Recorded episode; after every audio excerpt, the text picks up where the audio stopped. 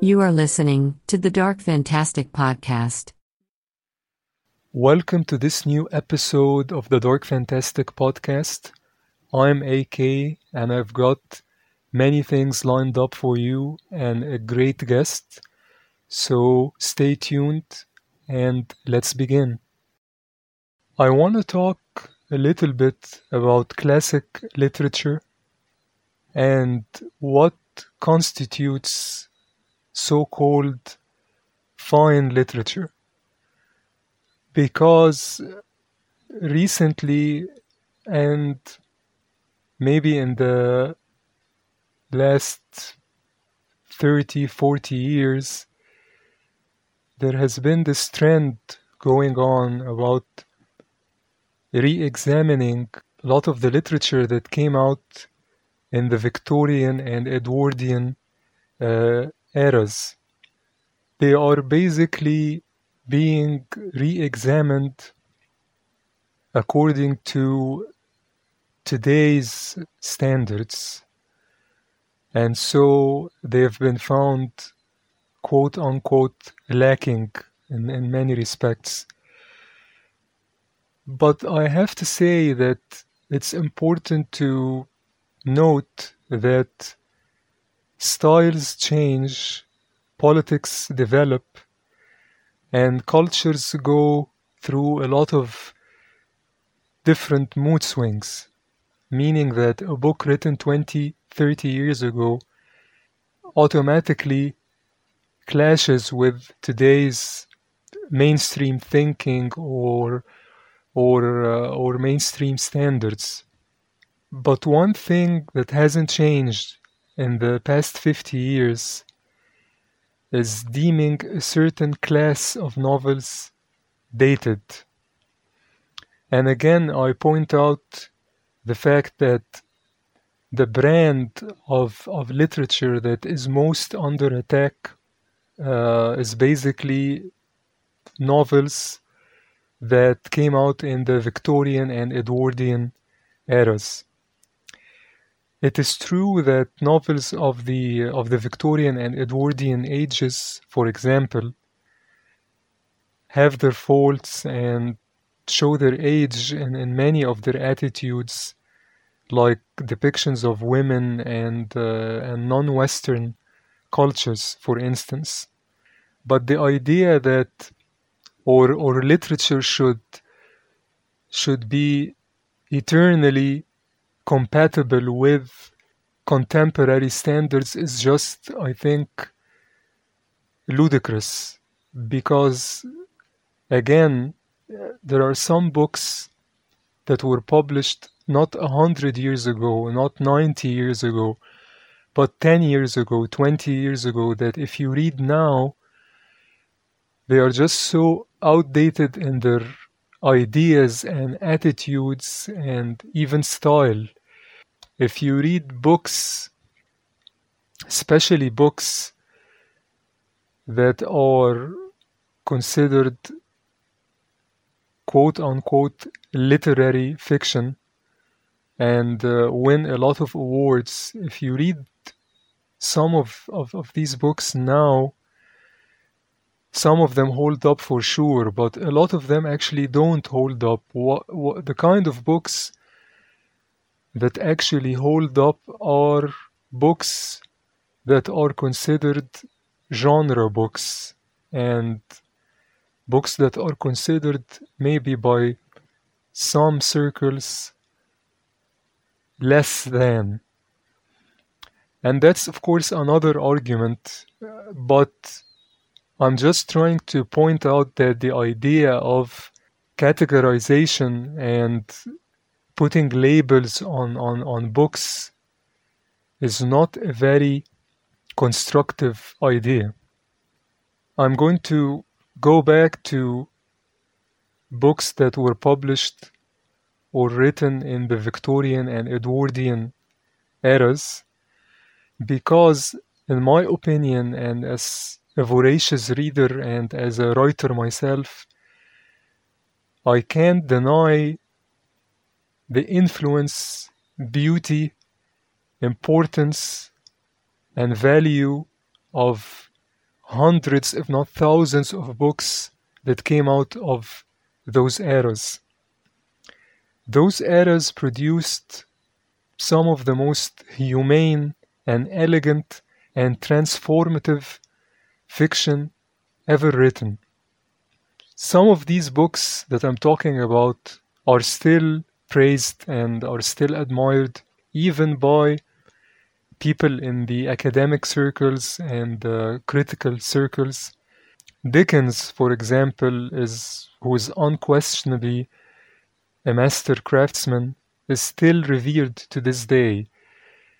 Part of it is that he wrote so beautifully and he was uh, the consummate wordsmith, and his books have universal themes and have great characters, and many of his stories are uh, are very entertaining and are very unputdownable, even by today's standards.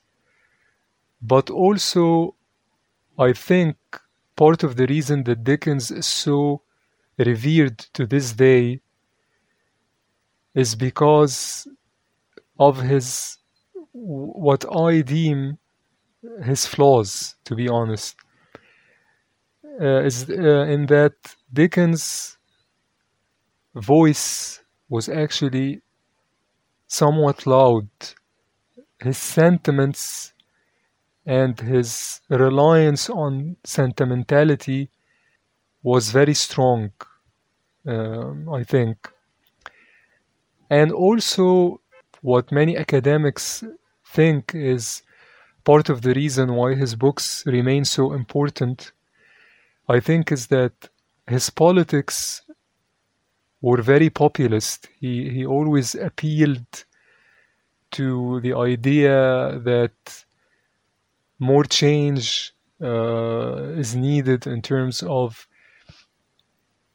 uh, improving the conditions of the poor and improving working conditions and uh, and uh, giving uh, workers more rights and uh, ending child labor, which of course are all very admirable ideas. And he did effect some of of of, of those changes by his fiction, but not to the extent I think that uh, a lot of modern scholars uh, claim he actually did.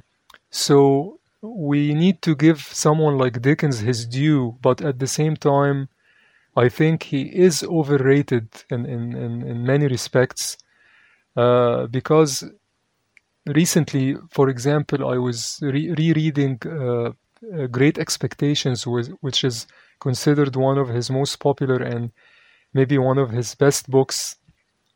And to be honest, I found it a, a very good example of books that came out of the Victorian and Edwardian ages that have dated very badly because the characters in, in Great Expectations are so over the top and the, the, the emotions are so overheated and the, the, the sentimentality I think is, is through the roof in, in that book. And so I found it not as entertaining as, as other books of his for example like Bleak House and A Tale of Two Cities and some of his short stories. So I think again it's it's uh, it's a bit strange that that uh, that Dickens, for example, is so revered, and someone like Henry James, for example, who who who said a lot and who really delved into the human condition and uh, wrote about death and life and marriage and and materialism and, uh, and and a lot of things that are valid to this day.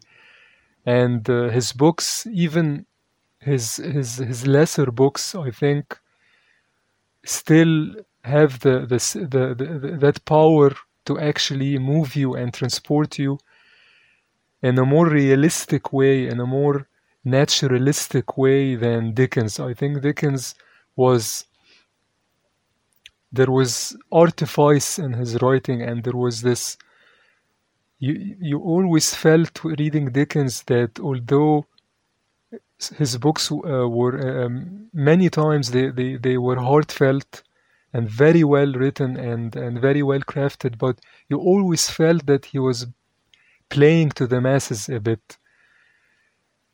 Uh, but Henry James, for example, someone again who isn't as as revered and studied and and promoted as Dickens, never really played to the masses. His books are much more complex. His books are, I think, more timeless than the books of Dickens. And uh, I think Henry James called Charles Dickens the best of the superficial writers, and, and I think I have to agree. But who knows why academics and critics choose some writers and ignore others? For example, what about Anthony Trollope? Anthony Trollope was a master of sociopolitical satire, and uh, his books uh, dealt with politics and the, the and he examined the lives of the rich and the poor and the contrast between them and the friction between them and he talked a, a lot about organized religion and he wasn't a fan of organized religion as far as as, as I could tell but again, you don't hear a lot about Trollope nowadays. You don't hear a lot about uh, the masterpiece that is The Warden. You don't hear a lot about the Claverings. You don't hear uh, a lot about Dr. Thorne. And uh, the BBC, I think, uh, did uh, radio adaptations and, and TV adaptations, but he isn't treated as seriously as someone maybe like Hemingway uh, or again like Dickens or again like Jane Austen. But in my opinion, Trollope, and I and I know this sound this will will sound blasphemous, but Trollope I think is a better writer than all of of of of, of these writers because Trollope maybe wasn't as as um, as as masterful a craftsman as someone like Dickens, for example but Trollope was actually much more subtle and, and, and much more elegant when he when he talked about the human condition and about and when and about politics and society and and uh, and the excesses of, of the Victorian society and and the the excesses of the aristocracy, for example. Uh, I love Trollope, and uh, even though I acknowledge that his writing is is flawed, and again, some of of his books have have aged better than others, but I always wonder why someone like Trollope isn't as as discussed more uh, or discussed widely as many other so-called fine uh, writers or writers of fine literature. I think also it's important to talk about what is called genre literature. Another writer, for example, that you don't hear a lot about now is Gaston Leroux, the, the writer of Phantom of the Opera and The Mystery of the Yellow Room and The Secret of the Night. He's one of the most influential writers when, when it comes to detective fiction. But you don't hear a lot about him now. Uh, is, uh, isn't he considered a good writer? Aren't his books good literature? What about Sir Arthur Conan Doyle? Aside from the hundreds of movies and TV shows that have reimagined and reshaped Sherlock Holmes almost beyond recognition, is Doyle discussed now in the study halls of Harvard or Oxford or Brown? And uh, if not, why? And let's not forget the granddaddy of horror, Bram Stoker, whose masterpiece Dracula is now under the knife of a lot of naysayers with movies and TV shows portraying him as portraying Dracula, I mean, as, as a romantic anti hero and Van Helsing as some sort of Puritan villain. So, are The Phantom of the Opera and Dracula and A Study in Scarlet and The Hound of the Baskervilles and Around the World in 80 Days and The Invisible Man are are these good books? Are these part of what is called fine literature? I happen to think so. I happen to believe that fiction is, first and foremost, about telling a story and telling it well. It should transport you, it should rouse you, it should delight you, move you, and when possible, it should inform you and even enlighten you. But it's not necessary, I think, for every book and every story to preach or inform or transform. And I think those who think that don't really love stories for their own sake. I think they think of stories as some sort of vehicle through which a moral can be taught or an ideology can be promoted. And I think that books that focus almost exclusively on morality or focus almost exclusively on politics or ideology, I think these books actually don't age very well.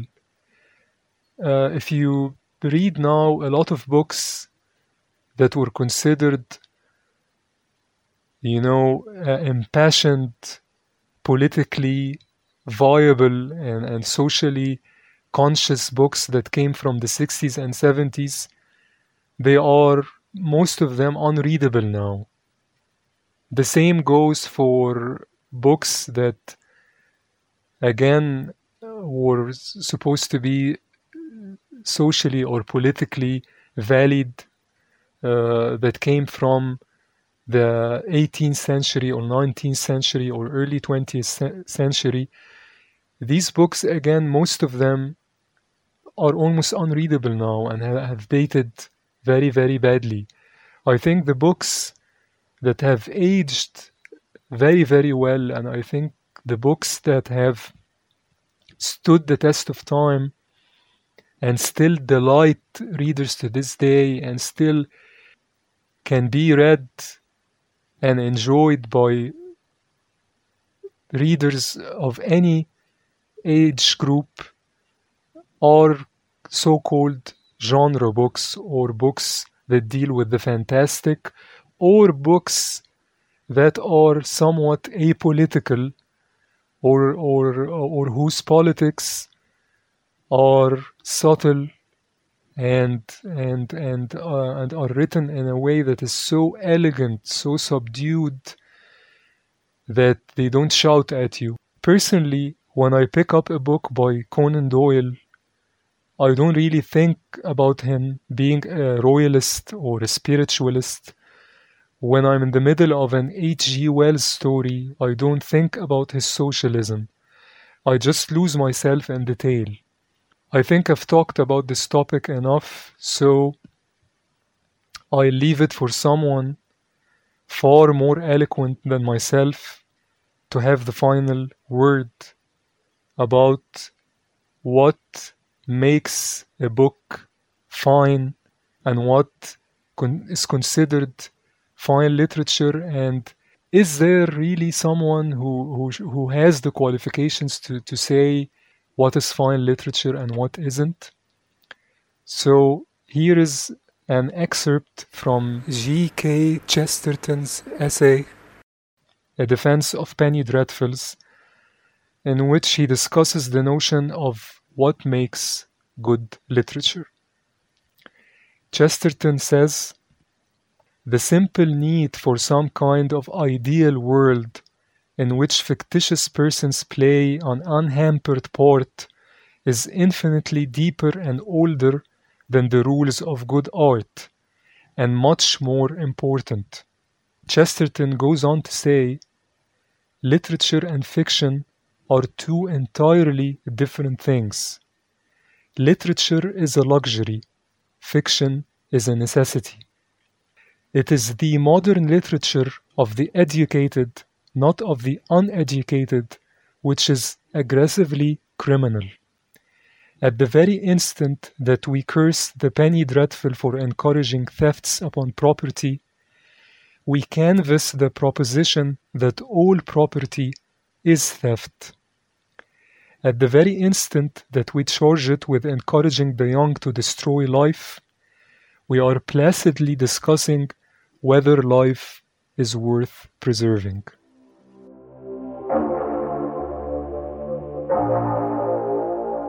My guest on this episode is one of my literary heroes, and the reason I am an avid fan of Sherlock Holmes. He is a recognized authority on Sherlock Holmes and has written numerous novels and two plays featuring the detective. He is also the co-editor of DK's The Sherlock Holmes book, arguably the definitive book on the detective. He has also written a number of other novels and stories, including his Johnny One Eye series and the Paul Snow series, as well as several collections of ghost stories. He is also the editor of Tales of Mystery and the Supernatural, published by Wordsworth, in my opinion, the finest series of Victorian and Edwardian anthologies ever published. Please welcome David Stuart Davies. Uh, well, you've written um, several Sherlock Holmes novels, stories, plays, and uh, you are a self confessed Sherlockian. So, how did your interest in Holmes begin? Well, it's a well told story, but uh, I have to go back to my school days. Um, around about the age of 12, I think it was, um, two things happened um, I was in the school library and I encountered a copy of The Hound of the Baskervilles uh, by Sir Arthur Conan Doyle. And at the same time, the local TV station was showing the old Basil Rathbone films. And so I saw those as well. So the combination of the book and the series uh, was so magic to me that I was sold into Sherlockian slavery um, ever since. And and Sherlock Holmes has been a big part of my life since then. Um, and obviously, once having read The Hound, I devoured the rest of the uh, Doylean canon. And and the thing was that having read all the stories, I wanted more. And like so many people since, um, if you want more Sherlock Holmes, and obviously Conan Doyle is not around to write them, um, you have a go at writing them yourselves. And that's how I, I started in a very small way, becoming uh, a writer of Sherlock Holmes stories. So were you uh, were you interested in in um, in writing other in other genres before you started writing uh, uh, Sherlock Holmes stories? Yes and no. I mean, even at a very early age, uh, I was interested in creating stories. Um, I used to, uh, my mother was a big, my father wasn't a reader at all, but my mother was a big reader. And I used to ask her, I'm talking when I was about eight, eight years old or nine years old. I used to ask her, would she like me to write her a story? And she always said, yeah, that'd be lovely. Yes, David. Um, and then I'd say, what kind of story? Do you want a, a, a cowboy story or a detective story or a horror story.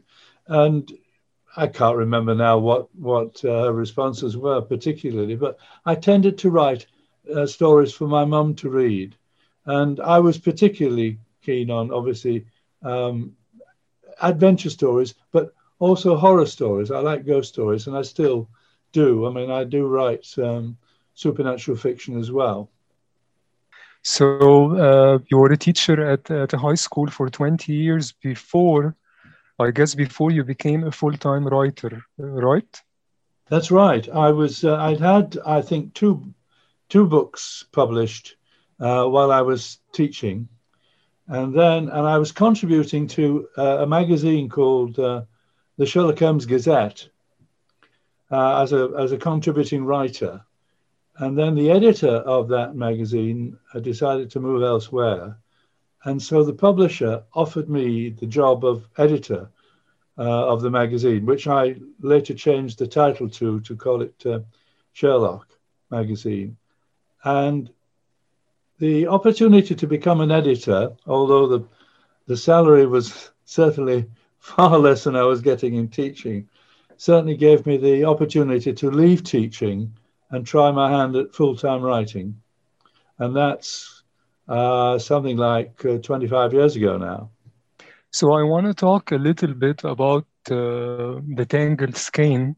Well, I think it was the first uh, the first book I I read uh, written by you, I uh, I was familiar with your name as as the person who edited the the Tales of mystery and the supernatural. Yeah, because I, I, think I bought most of them when they came out, um, and uh, this was the first original piece of fiction uh, written by you that I read, and I was and I was really, really, really into that into the, into that novel. I liked it very much and it was the first time I um, the first time I, I read a story that had more or less supernatural aspect to it. I mean, a Sherlock Holmes story. Yeah. Uh, and uh, I liked it very much, and I liked how playful uh, it was.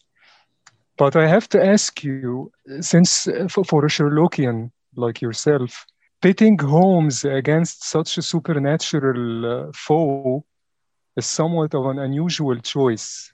Well, it's a combination of things, really. Um, first of all, I would say that although um, there are no supernatural stories uh, in the Conan Doyle canon, um, he himself did write quite a lot of very exciting short stories featuring the supernatural. Um, and one thing about The Hound of the Baskervilles, which to some extent the Tangled Skein is a sequel to, um, for a certain amount of time, Conan Doyle plays with the reader, and you wonder actually, is there a phantom hound on Dartmoor, or is it the work of uh, e- evil men or man? Um, and that's why the novel is so successful because initially you wonder, you know, Mr. Holmes, there were footprints of a gigantic hound. You wonder if it is, in fact, a supernatural being. Obviously, Holmes um, reveals that it's a it's a man-made mystery. But so there was an element of wonder whether there was a, a supernatural touch to that story.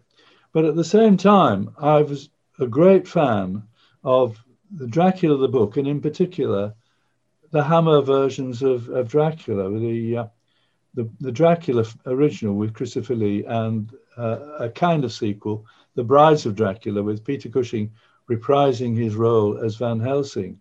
And I thought the idea of Van Helsing um, uh, working with Sherlock Holmes to, to uh, some extent would be quite interesting and exciting. And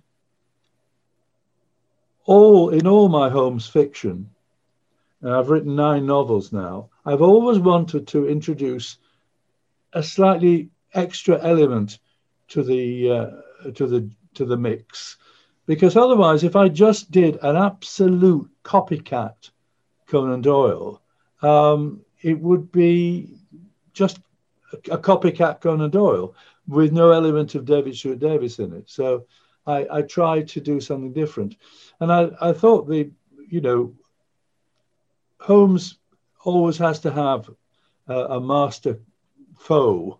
Uh, and what better foe than Count Dracula, as in the Tangled Skein? So it, it, to me, it was a sort of Sherlock Holmes meets Hammer films, and it was a great joy to write, great fun to write.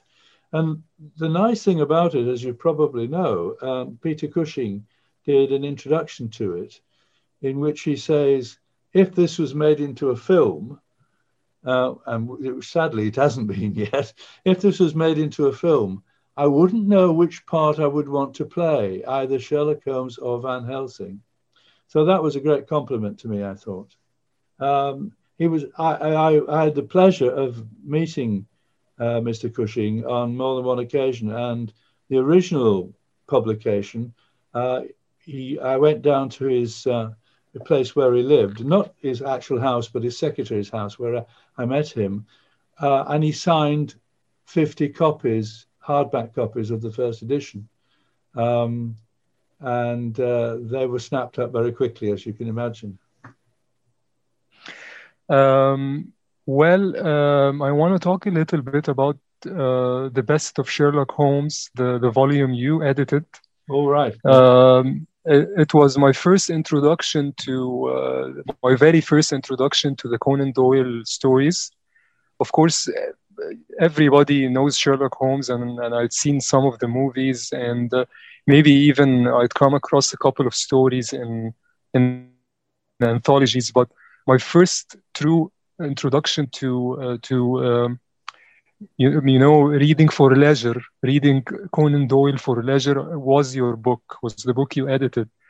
And to this day, it's one of my favorite books, and I've uh, and I've read several other or sampled several other Sherlock Holmes uh, anthologies and compendiums.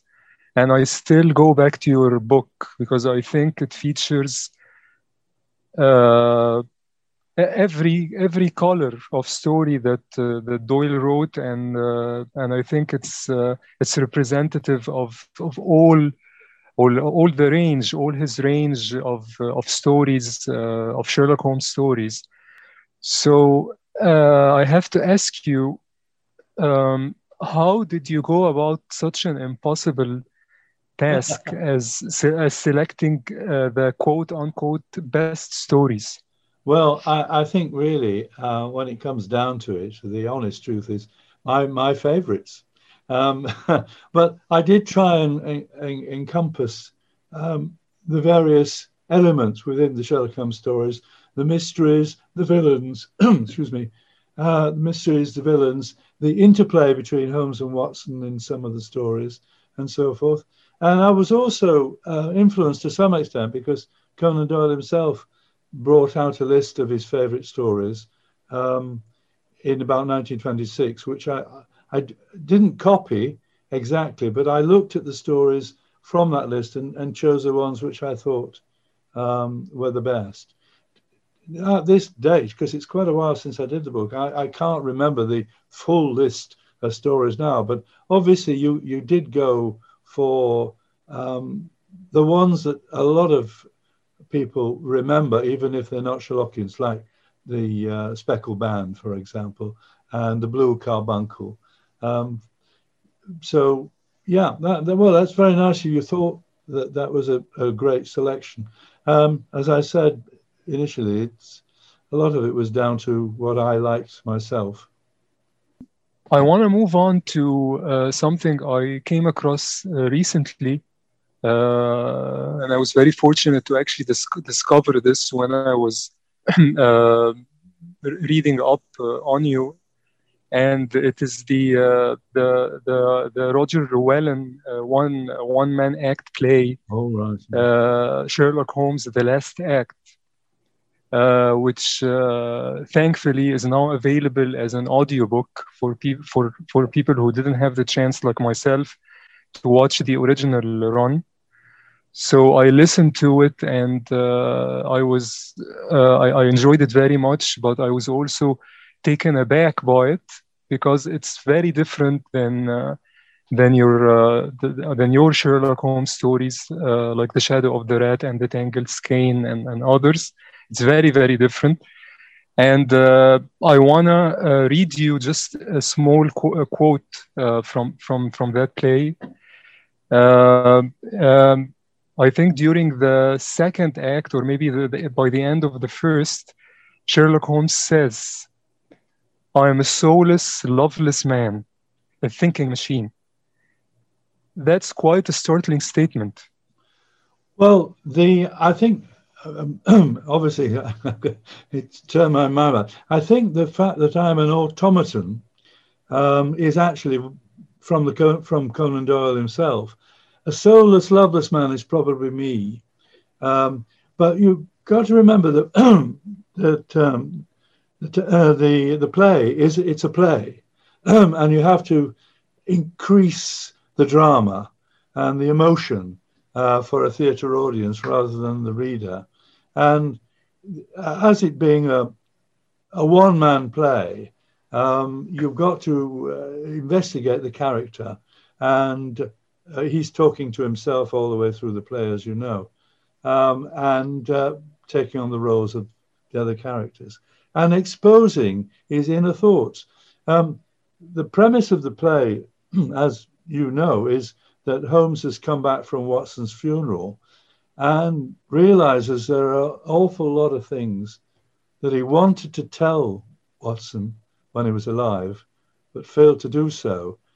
And it's almost like a therapy session as he goes through his thoughts about their time together, his life, and um, demonstrating some of the inner dark thoughts that he had uh, bottled up within him that he never actually said to Watson. And of course, he's not actually saying them to Watson now, he's saying them to himself. So, as I say, it's a kind of therapy session.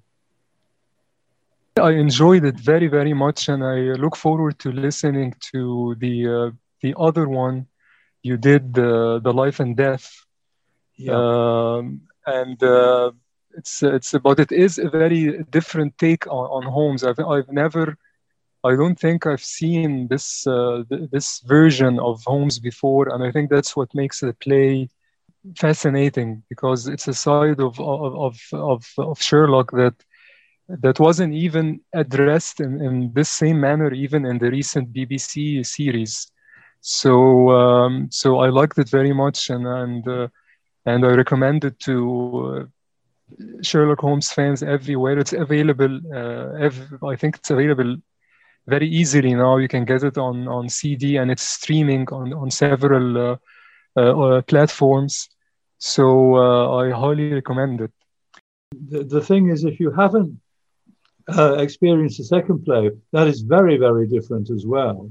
Um, I, it really gave me, excuse me, gave me an opportunity to experiment with the notion that, um, you know, that Conan Doyle wanted to kill Sherlock Holmes because he, he thought he was interfering with his literary career. And I took that idea uh, one step beyond. Excuse me. So there is a kind of almost supernatural element introduced into the play where Sherlock Holmes and, in fact, Moriarty become real characters briefly. Uh, I, I can't explain it any clearer without giving too much of the game away. But I think it is a, a very interesting idea um, about the relationship between Sherlock Holmes and Conan Doyle, Conan Doyle and Sherlock Holmes. And the title that you mentioned is, is actually called The Death and Life of Sherlock Holmes because it involves his death and, if you like, his resurrection in literary form. Um, I better not say any more, but I, will be interested to if you get hold of a copy of the uh, uh, the CD to uh, to hear what you think of it. Uh, I, to me, it's a very pleasing uh, play f- for me to see on stage, and the actor Roger Llewellyn, um, who obviously was in the first play as well, was quite brilliant in bringing it to life. Yeah, it's it's uh, it was great, and uh, it was a very pleasant surprise because I thought I knew um, um, most of, of, of, of, what you what you wrote. So uh, it was a very pleasant surprise that I had to I had two plays to to to enjoy. So I look forward to listening to the Death and Life as well, and uh, hopefully uh, you write another one in, uh, down well, down the road. I have written another one. Um, uh, it uh, it was uh, had a, a, run in. Uh, I've got to be careful now. 90, in the spring of 1990, 2019, I should say, um, in Edinburgh, Um, and it's uh, Sherlock Holmes: The Final Resolution. It's a two-hander. There's Dr. Watson in it and um, Sherlock, uh, and it just ran for a week in Edinburgh with a, an absolutely brilliant actor called Michael Daviot, who um, played Holmes. And uh, again, it's a different take on the notion of the Holmes and Watson relationship and so forth. It got very good reviews, but unfortunately, um, it's very difficult to get plays put on these days, particularly now with the pandemic. So it's it's lying there in uh, in a drawer, the, the script, um, waiting for someone to say, "I'll put it on for you." Um, you, you appreciate that as a writer, you you you pro- provide the material for for publishers and for theatre people, but you they have to then take up the uh, the slack and and uh, do it. They have to publish the work as a book, or they have to put your play on as a stage. And the writer has no power uh, to uh, to influence that at all, unfortunately. So there is a oh. third play um, and it's called Sherlock Holmes: The Final Resolution. There you go. yeah, that's that's great news, and uh, I hope that um, at least one day it will. Uh, I hope it it will it will run again on on stage. Yeah. But I also hope that it will be available also as an audio drama, like your other two plays down the line. I mean. Yeah. Yeah. Because uh, that's the, for me, and I think for for, for lots of people. Uh, the idea of of uh, of a play uh, being uh, produced as an audio drama and available easily to buy or stream is just wonderful. It's just this kind of accessibility is is wonderful. Uh, after the, the, play, of course, has has had its run, because yeah. seeing it live is, is of course is the, is the thing. Well, uh, the nice thing about uh, audio version is it really concentrates uh, the reader, the listener rather, on the words. Um, when a, a, play is on stage, there's so much to take in the, the movement of the actor, the scenery, and, and all that sort of thing. But when you're listening to a, an audio version, you are concentrating on the words. And for a writer, that's uh, the tops, you know. Well, I don't want to take too much of your time, so I just have two more questions. That's fine. Okay. Um, uh, the first one is uh, you write in, in different genres and you write not just about Sherlock Holmes, you have other uh, types of stories, detective stories and, and ghost stories. So, uh, and people can visit your website to, to, to check those out. Yeah. Uh, but I want to ask you about what, what you're working on now. Right. Well, um, two things, I think. Here we go this is the latest um, book that is coming out in January. Uh, it's a new yeah. book by on from the Titan Publishing House called uh, Sherlock Holmes: Revenge from the Grave. So that that's a, a yeah. new Sherlock. Um, I've got a collection of ghost stories coming out in America in November called uh, In the Shadows. Uh, and these are sort of weird, mysterious little stories. So In the Shadows is the title. And I've just got confirmation that the book I did about Jeremy Brett, um, uh, which sort of went out of print over 10 years ago and has been being charged fantastic fees on the internet because it's so rare, is now being republished at a reasonable price and will be available in November uh, on Amazon.com. Um, from the point of view of non Sherlock Holmes, I've got a, a, another detective story coming out in March. This is in America again, uh, with a new detective called Rupert Wilde. And he's set in 1920s England. And he has uh, uh, an Indian associate, a sort of Dr. Watson character, a young, educated Indian who uh, accompanies uh, accompanies him on his cases. And uh, the first one is called the dead of winter. So I'm keeping busy despite the uh, terrible pandemic and uh, so forth. And, and I suppose, really, during this rather sad time, people are reading more because they don't get out as much, or didn't anyway. Yeah, I think uh, yeah, that's that's for sure. When, whenever there is, I think uh, whenever there is there's some sort of of, uh, of, of catastrophe or, or dilemma or war or pandemic or, or whatever, usually people turn to books for comfort, and uh, you always see books uh, book sales rising. Yeah. Uh, and uh, and especially, I think people want to escape a bit and uh, and uh, st- mystery stories and ghost stories and Sherlock Holmes stories. They are they are uh, as well written as they are and as as uh, intellectually satisfying as they are, but they are comfort food in, in some way. The interesting thing about the Sherlock Holmes stories is that obviously originally uh, they were contemporary tales, uh, exciting people at the time they were written. And through the years, they've now become almost comfort stories. Let, us return mm. to the age of the, the, the fog and the hansom cab. Let's disappear down that rabbit hole to a, a, different world where things were not quite as unpleasant, it would seem. And there was always Sherlock Holmes to solve any danger, any problem, any un- unhappiness that uh, may exist. Well, um, I think it's it's it's almost impossible now to find someone a- anywhere who hasn't come across Sherlock Holmes in one way or another in movies or cartoons or TV shows or yeah. maybe even in a podcast. But let's imagine that, but let's imagine that you come across someone, hopefully a young person, who has never read one of the original Sherlock Holmes stories by Conan Doyle. What would you say to them to entice them to give it a go?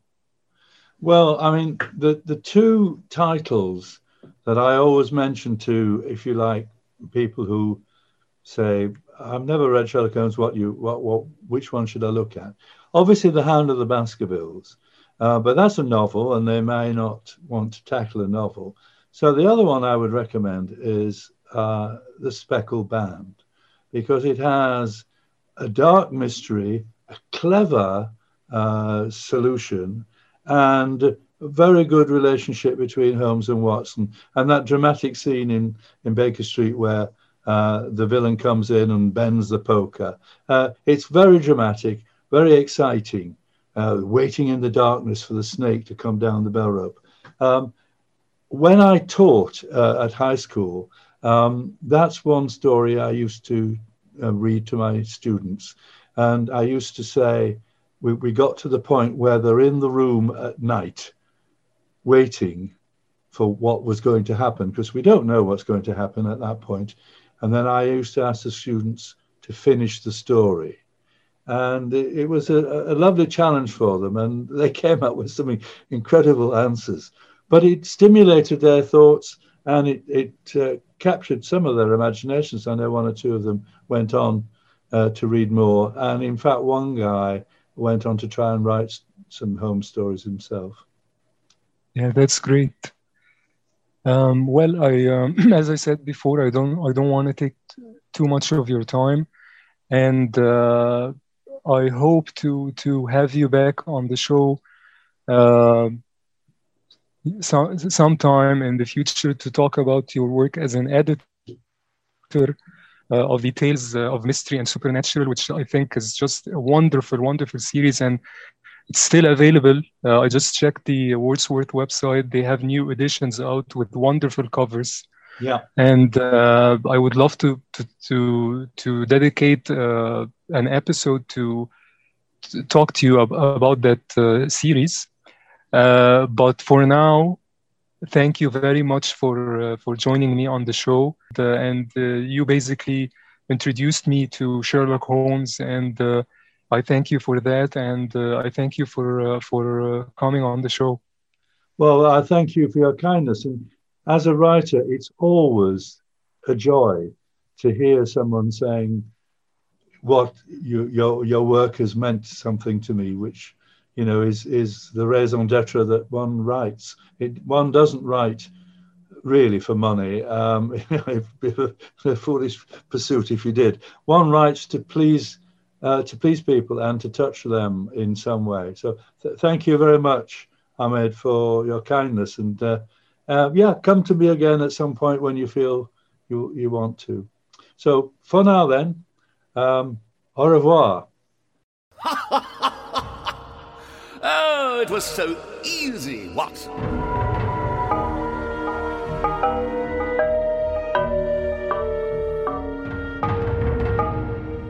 Watson, are you asleep?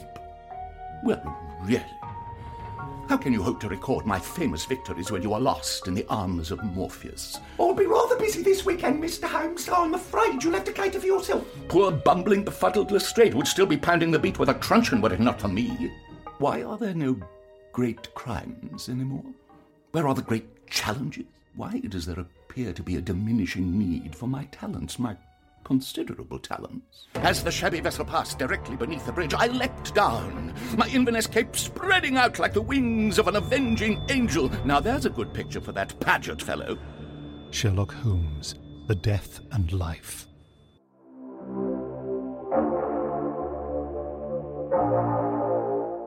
I'd like to end this episode with a clip from one of my favorite black and white B movies, the almost forgotten mystery Inner Sanctum that was released in 1948.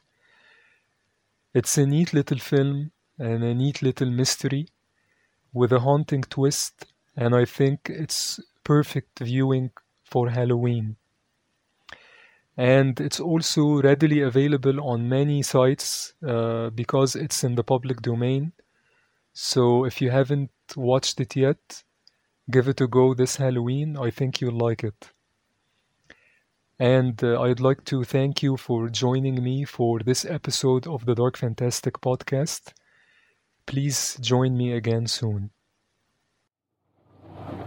I'm too forceful.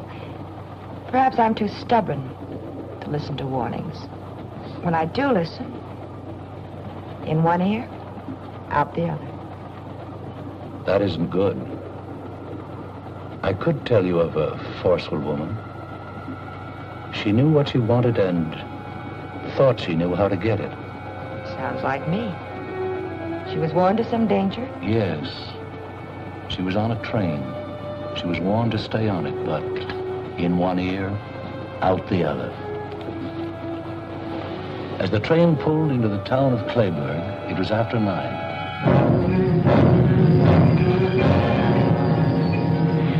The station was deserted except for a man. He was a man trying to lead a simple, happy life. He found out life was neither simple nor happy. The girl, the girl who was warned, made his life complicated, miserable. You can't fix me like a collar.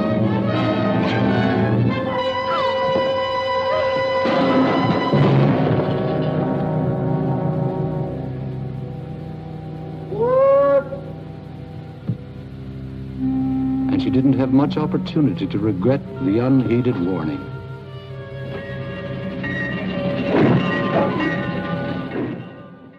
You've been listening to the Dark Fantastic Podcast.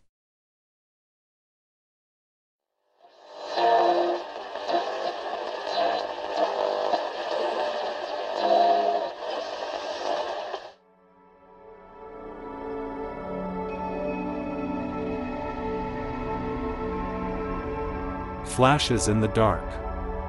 Tiny stories. Vast dimensions.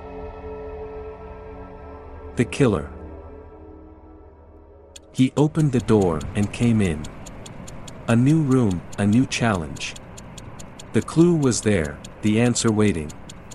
His mind worked as his eyes roamed. He found the key, walked towards it.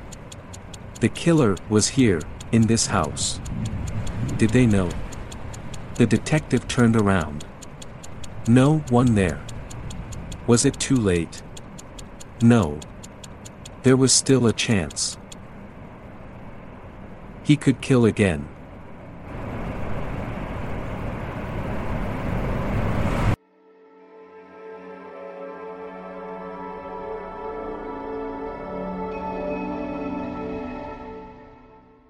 Text copyright Ahmed Khalifa.